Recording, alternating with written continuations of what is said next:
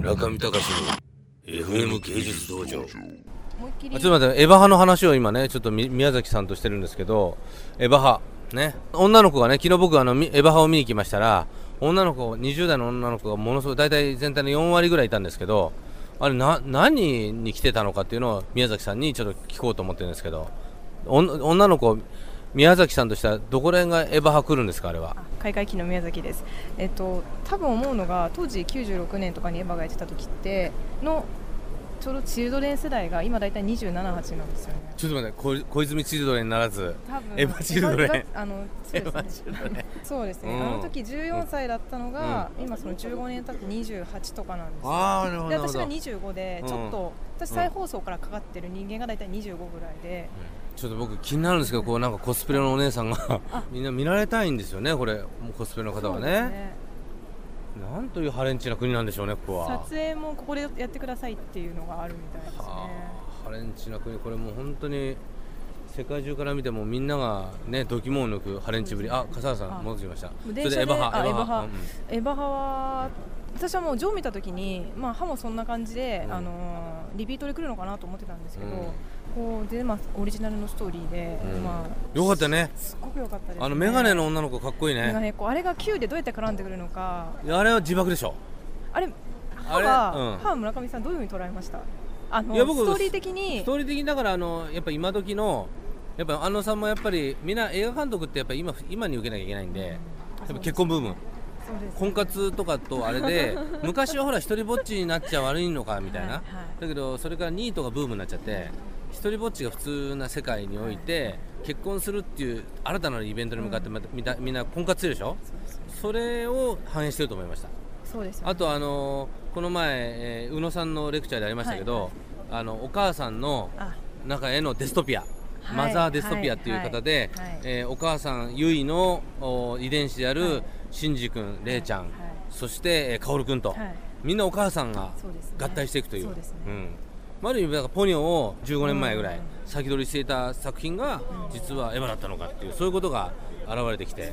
であとはそのアスカ。はいアスカの敷島アスカのアスカになったんだっけな？なんだっけ？名字。そうなんですよ。ね何ですかあれは？あれはだから総流じゃないのって、うん。私はそのエアー真心を君にの、うん。あの後にこう人類保管計画うんうん。があったうん後の時代だと思うんですよね、お哦。なんで、うん。総流じゃないんですよね、おで、結局人類は保管された後の時代を歯でやったのかなと思ってて、うん。でも名前とかがみんな違うのは結局お人類って同じことをやってるんだけれども、うん。少しずつ変化してるんですよっていうのが、うん。旧でアッパされるのかなって勝手に想像してるすごい深読みしすぎてますけど絶対違うと思いますよ。